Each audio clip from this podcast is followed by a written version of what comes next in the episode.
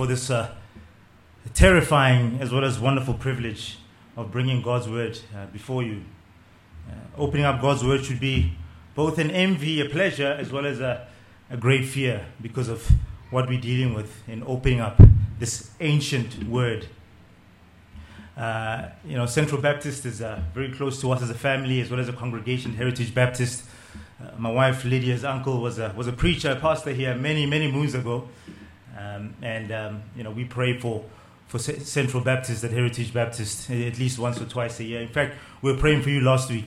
Um, we were thanking the Lord for the work that's been done here, and we just want you guys to know that we, we love you and we, uh, as we think about the church building, uh, very excited about that, and we, we go on our knees often just to ask for, for the Lord to, to make that happen.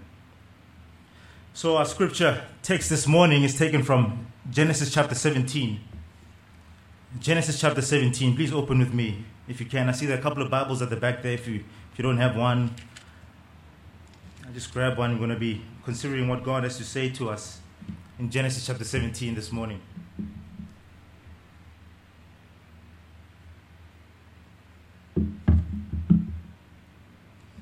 I hope you've cancelled all your lunch plans because it's a big chapter. We're going to spend a lot of time here. no, I'm joking. Uh, Karaba gave me strict instructions to keep it to 30 minutes if possible. So good luck to me on that.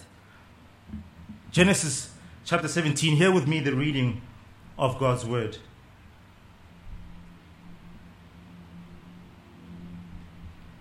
When Abram was 99 years old, the Lord appeared to Abram and said to him, I am God Almighty. Walk before me and be blameless, that I may make my covenant between me and you and multiply you greatly.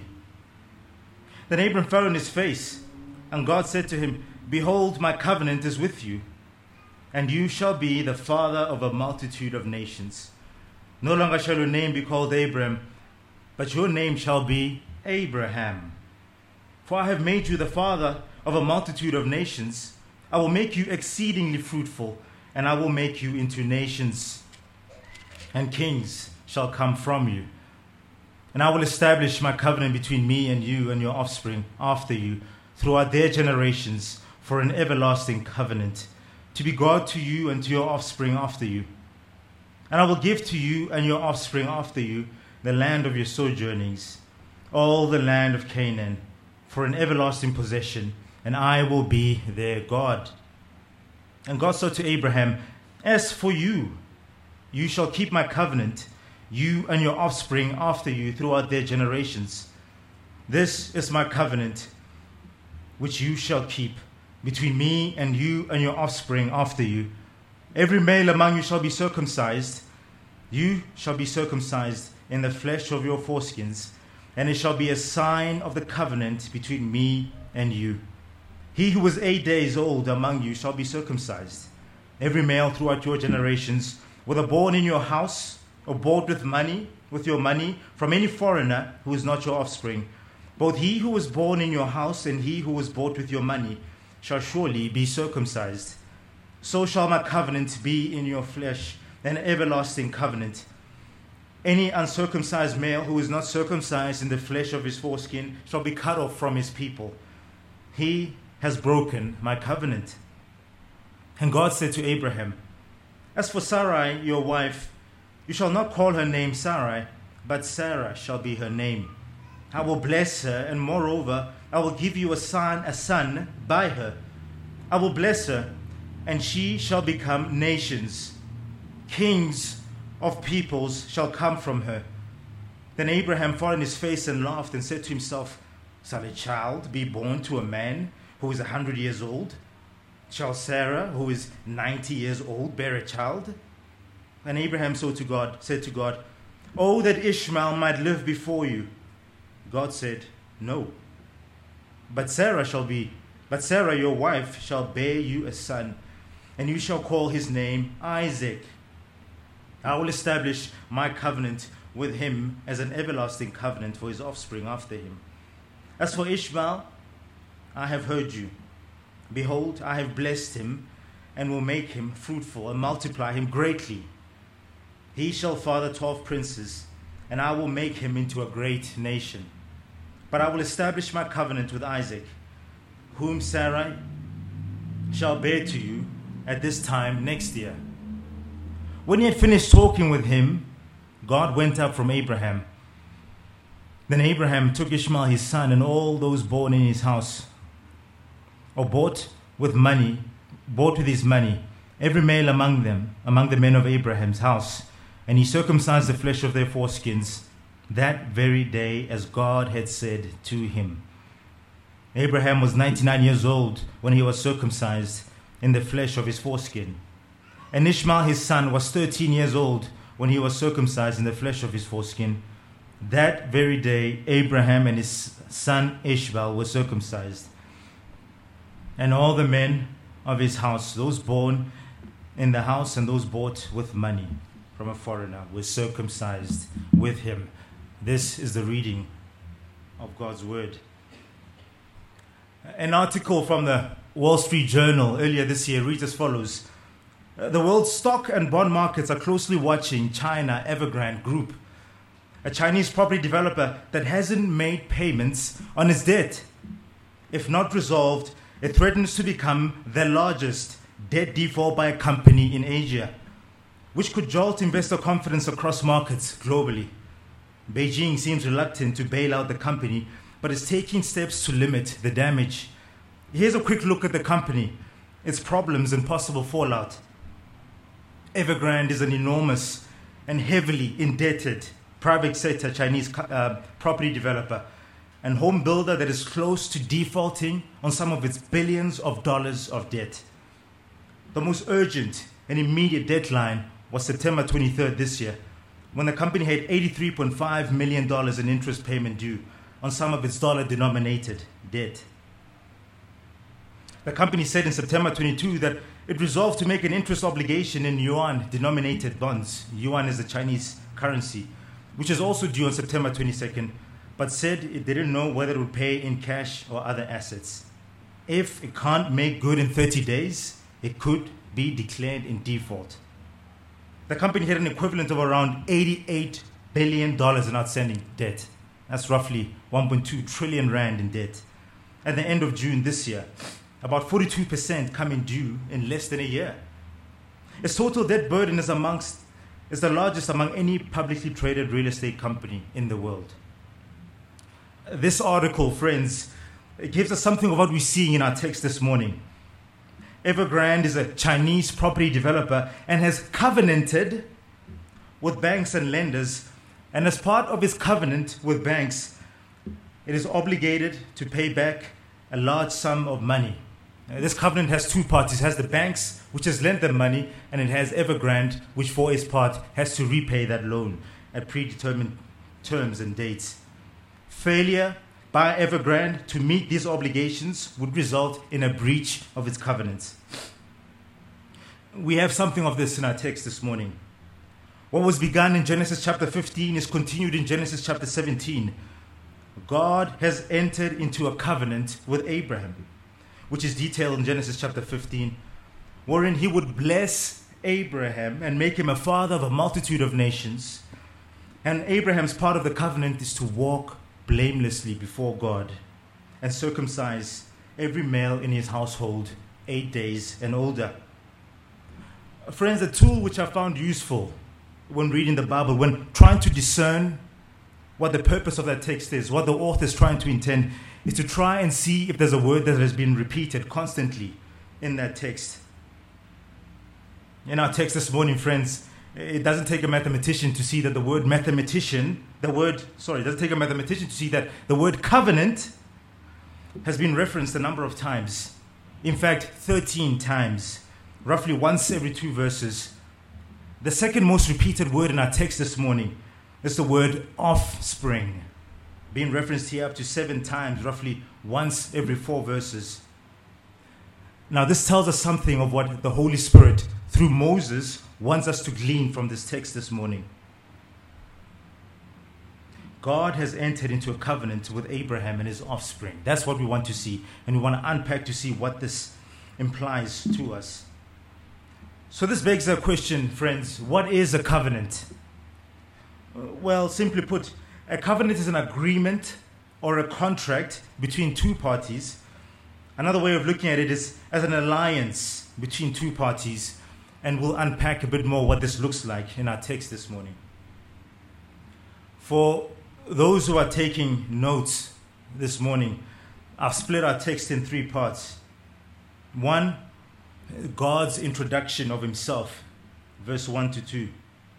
Secondly, the details of God's covenant and the expectation from Abraham. That's verses 3 to 21. And lastly, Abraham's response. Let's go ahead and unpack our text this morning. We see in verse 1 that Abraham was 99 years old when the Lord appeared to him.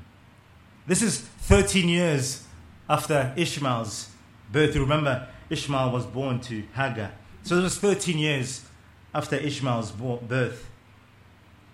And an even longer period after God first gave his promise to Abraham in chapter 15, in Genesis 15, verse 4. We read here that the Lord appeared to Abraham. There are two things for us to note here. First is the Lord's remembrance of his promise to Abraham of a son. He promises at least 13 years before and then returned to Abraham. Now, in our instant gratification generation where we can't wait for more than 10 minutes for a cheeseburger without being impatient, 13 years must seem like an eternity. But let's just remember, friends, that with the Lord, a thousand years is like a day, and a day is like a thousand years. The Lord transcends time. Though he tarries, though it seems like he's forgotten, we know that the Lord will never forget those who are his. Does, your, does it seem like your sufferings are taking forever? Wait patiently before the Lord. Does it seem like your prayers for holiness are landing on deaf ears? Uh, maybe it's that recurring sin that keeps coming back even after you continue to fight and make war against it. Be encouraged. The ears of the Lord are not too dull to hear. Friends, the Lord is never late for an appointment. 13 years or eternity. His timing is always perfect. The second thing to note here for us is just how God condescends to deal with Abraham. It's an incredible thing. Note in verse 1 it says that the Lord appeared to Abraham. Just cast your eyes, please, quickly to Genesis chapter 15, verse 1. Now you will see there it says, The word of the Lord appeared to Abraham in a vision. Now in Genesis chapter uh, 17, rather than the word of God in a vision, we get the sense that God appeared to Abraham in a special way. I happen to work in financial services as my day job. And one of my favorite clients is a gentleman who's 64 years old, and he has a net worth of close to 2 billion. He is my favorite client because although he has double, he's double my age and has infinitely more money than I can, he condescends to take my advice seriously.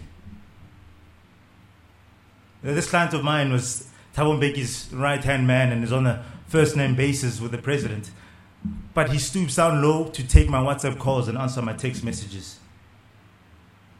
Friends, this is a useless, worthless example in comparison to how God stoops down low to condescend with Abraham.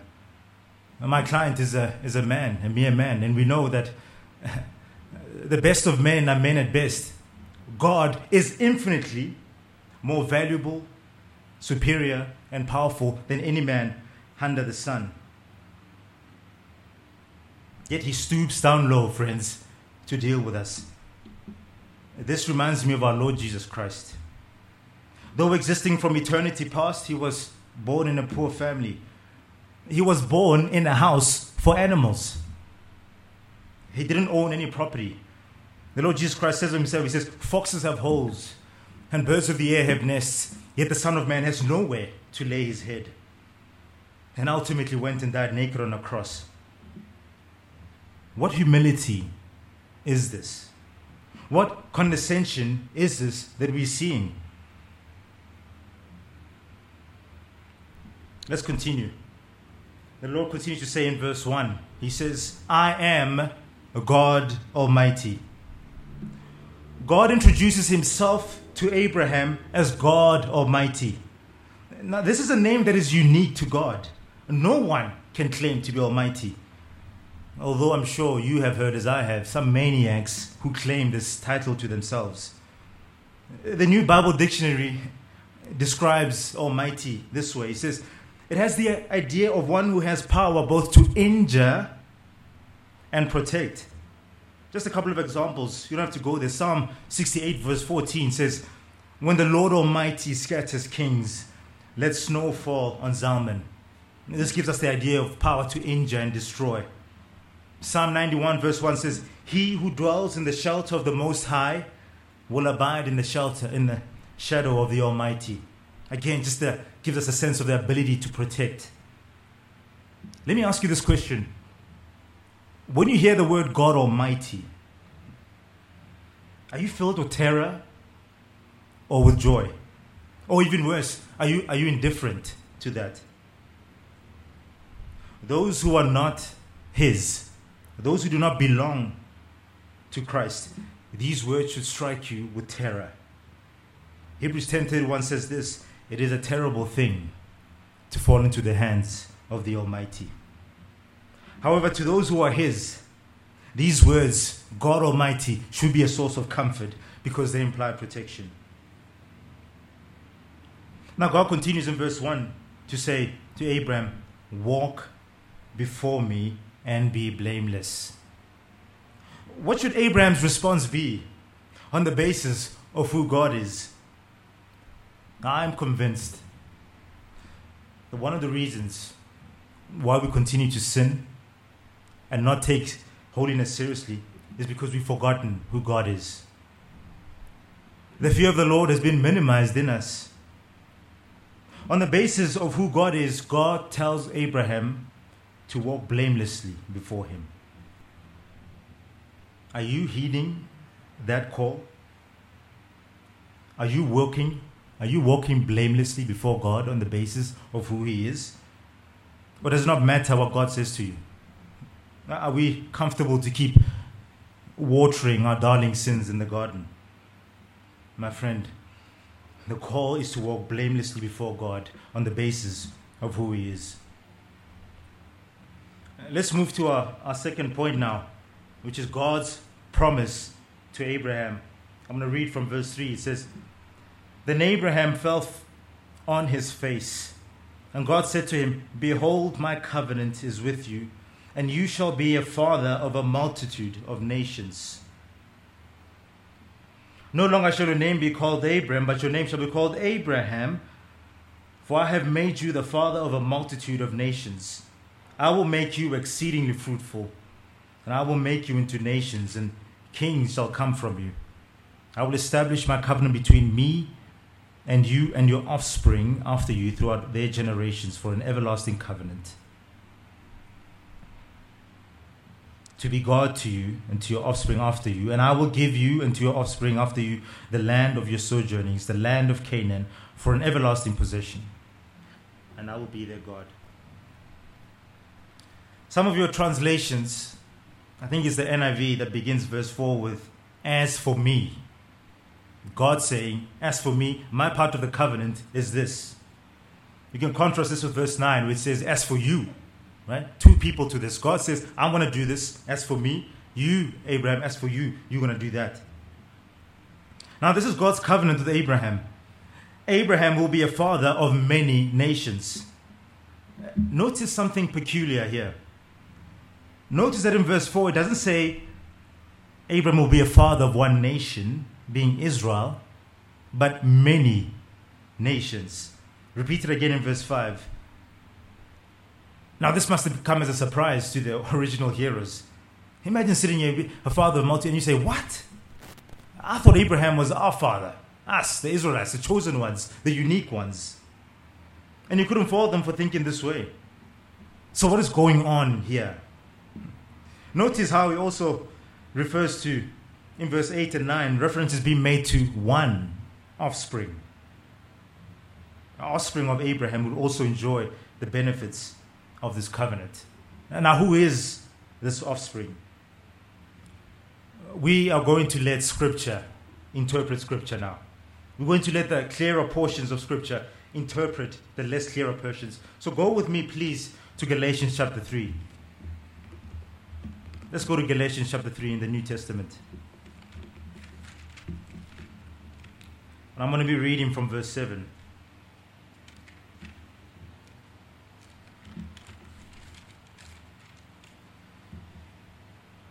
Galatians chapter 3.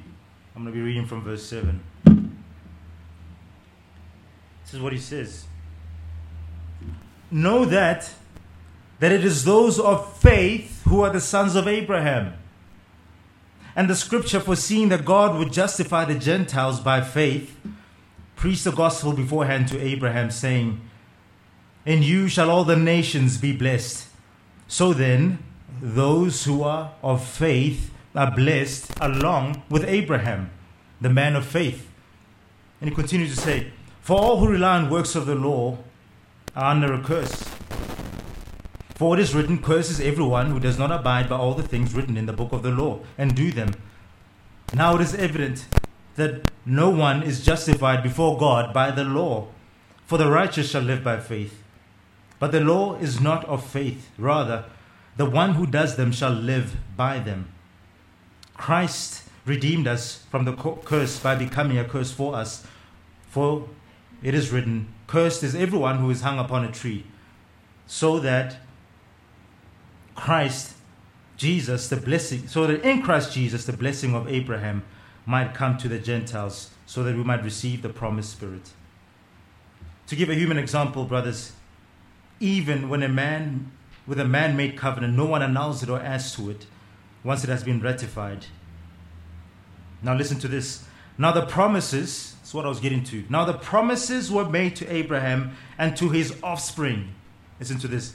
It does not say, and to offsprings, referring to many, but referring to one, and to your offspring, who is Christ.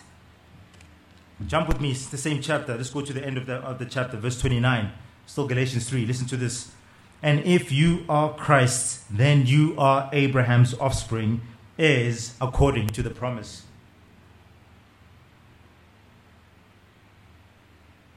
The promises that we see being made to Abraham in Genesis chapter 17 are fulfilled in Christ, the one offspring of Abraham, and enjoyed by those who come in faith through Christ who are also in covenant with God for God to keep them and give them a land of their sojournings. That's the new heavens and the new earth in Christ.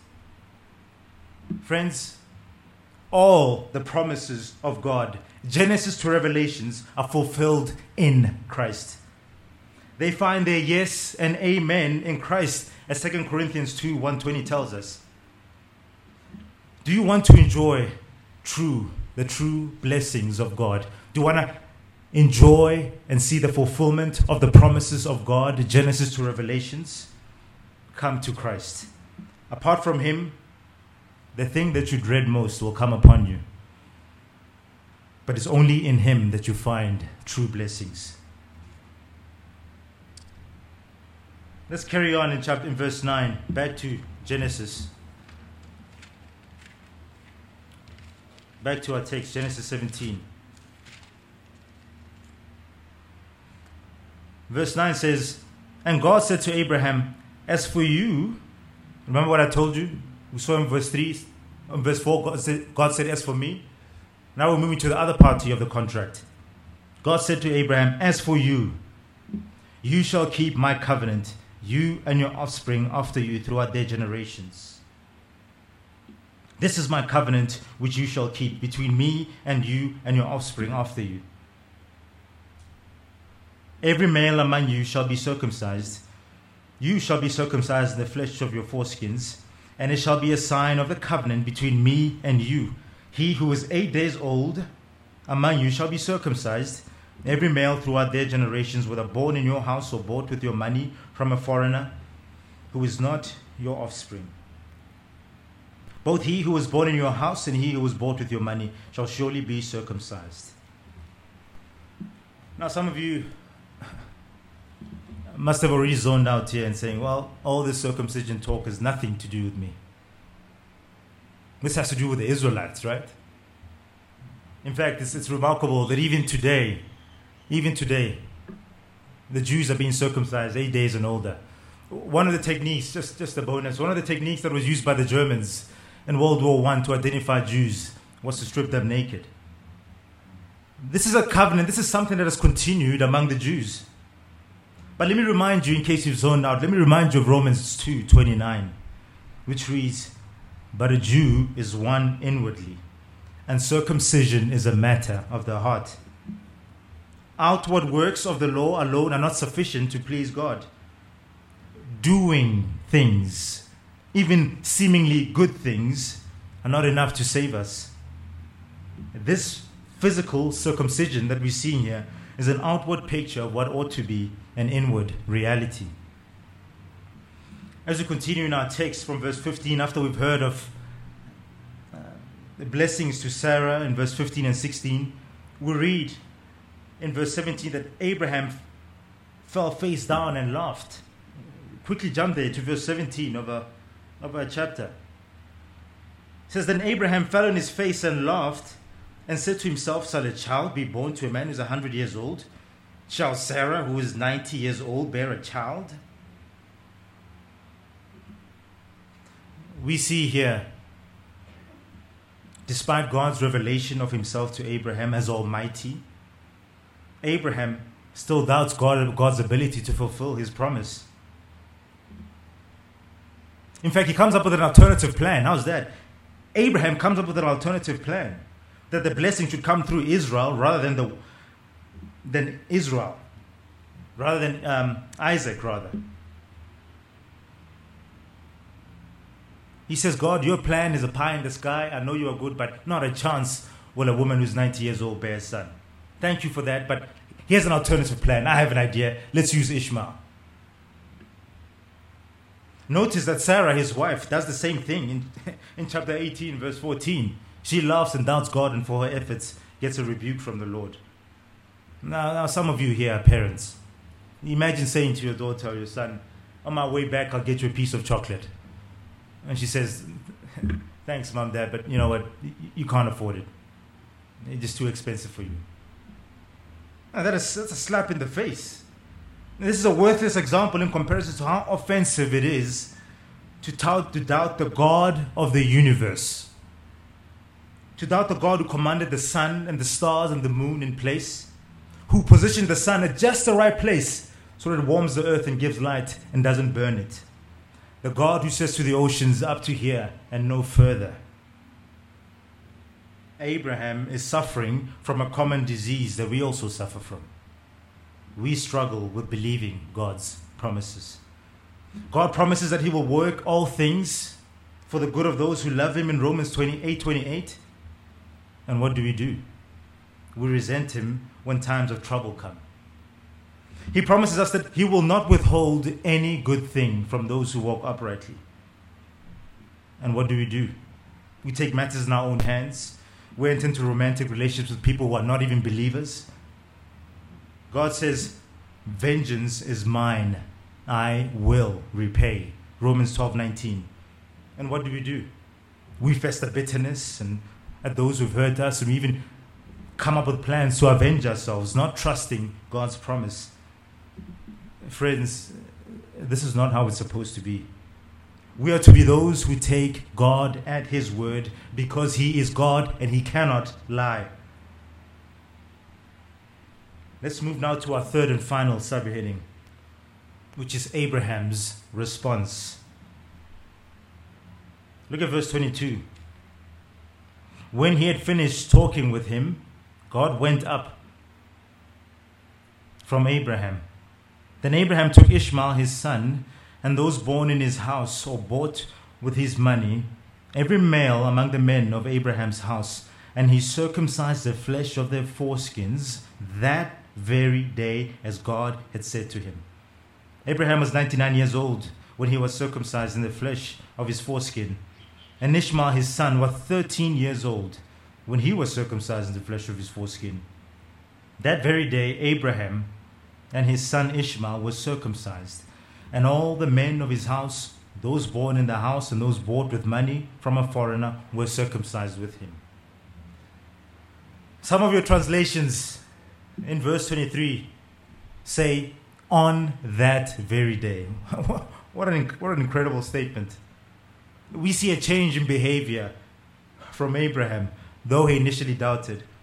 We now see an immediate re- response of obedience from him. Because of who God is, we are to obey. I'm trying to teach my children to obey me immediately and joyfully. We're still working on the joyful part, but that's really the crux here. God calls us to do something, we ought to obey immediately. He calls you this morning to obey Him in a specific area in your life that only you know. What specific area in your life does God call you to do something and you're not obeying immediately? Now, how about your marriage? Is there delayed obedience in living with your wife in an understanding way? How about in the area of purity? Is there disobedience there? Students, it's exam times. Are you immediately obeying the command to study when it's time to study? Or does your room, your room need cleaning all of a sudden when it's time to study? If you're an unbeliever this morning, God calls you to one specific call to obedience before time runs out. And that is for you to repent and turn away from your sins and believe in Jesus Christ as your Savior. Will you also delay this, this command? Will you come up with excuses? you say, Oh, but Homolemo, man, if only you knew my sins. Surely Jesus cannot accept me. I'm sorry. That excuse is not going to work because Jesus says in John 6:31, "All that the Father gives me will come to me." Listen to this, it's so good. Whoever comes to me, I will never cast out. Through his death on the cross, Jesus is able to save you if you would heed his call to come. Or you come up with another excuse and say, oh, but Christianity is boring. I have to give up my fun, sinful life. Were you're deceived. There is a way which seems right to a man, but in the end it leads to death. And Christianity, my friend, is not boring. Jesus is the only person who is able to infinitely satisfy our deepest longings. In closing, I'd like to read an excerpt from one preacher who wrote of the all surpassing joy we find in Christ. You know, I was trying to find a way to shorten it, but oh man, it's just so good. I just, just want to read it to you, just to encourage you. This is what he says, and I quote. He says, he says, Christ is most precious. Oh, sirs, angels are precious. Friends are precious. Heaven is precious. But Christ is 10,000 times more precious than these.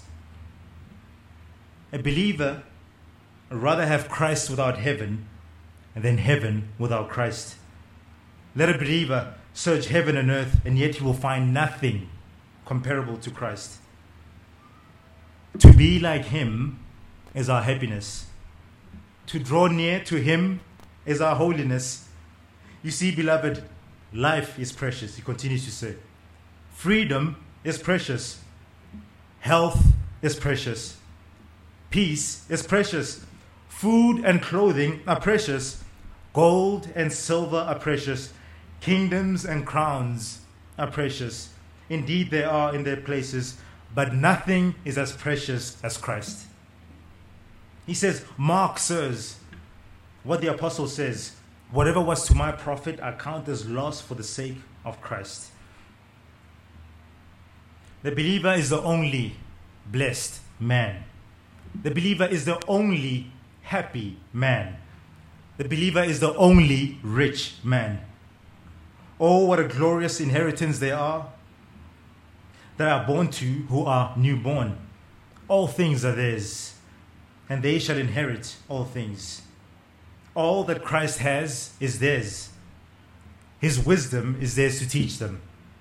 His love is theirs to pity them. His spirit is there to comfort them.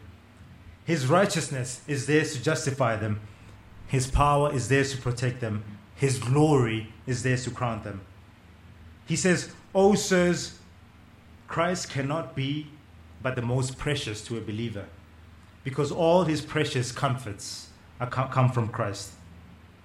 The Lord Jesus is fairer than the fairest, sweeter than the sweetest, nearer than the nearest, dearer, dearer than the dearest, richer than the richest, better than the best.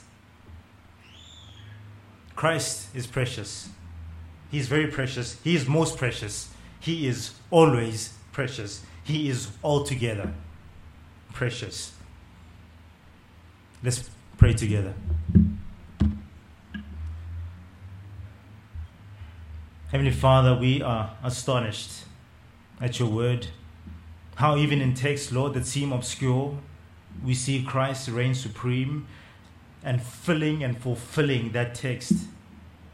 Heavenly Father, would you pray that you'd make this word rich, dwell richly in our hearts? If there's anyone here who has not yet bowed the knee, I pray, Lord, that he would bow and kiss the Son while he might still be found. Oh, Lord, we pray now all of this. In Jesus' name, Amen.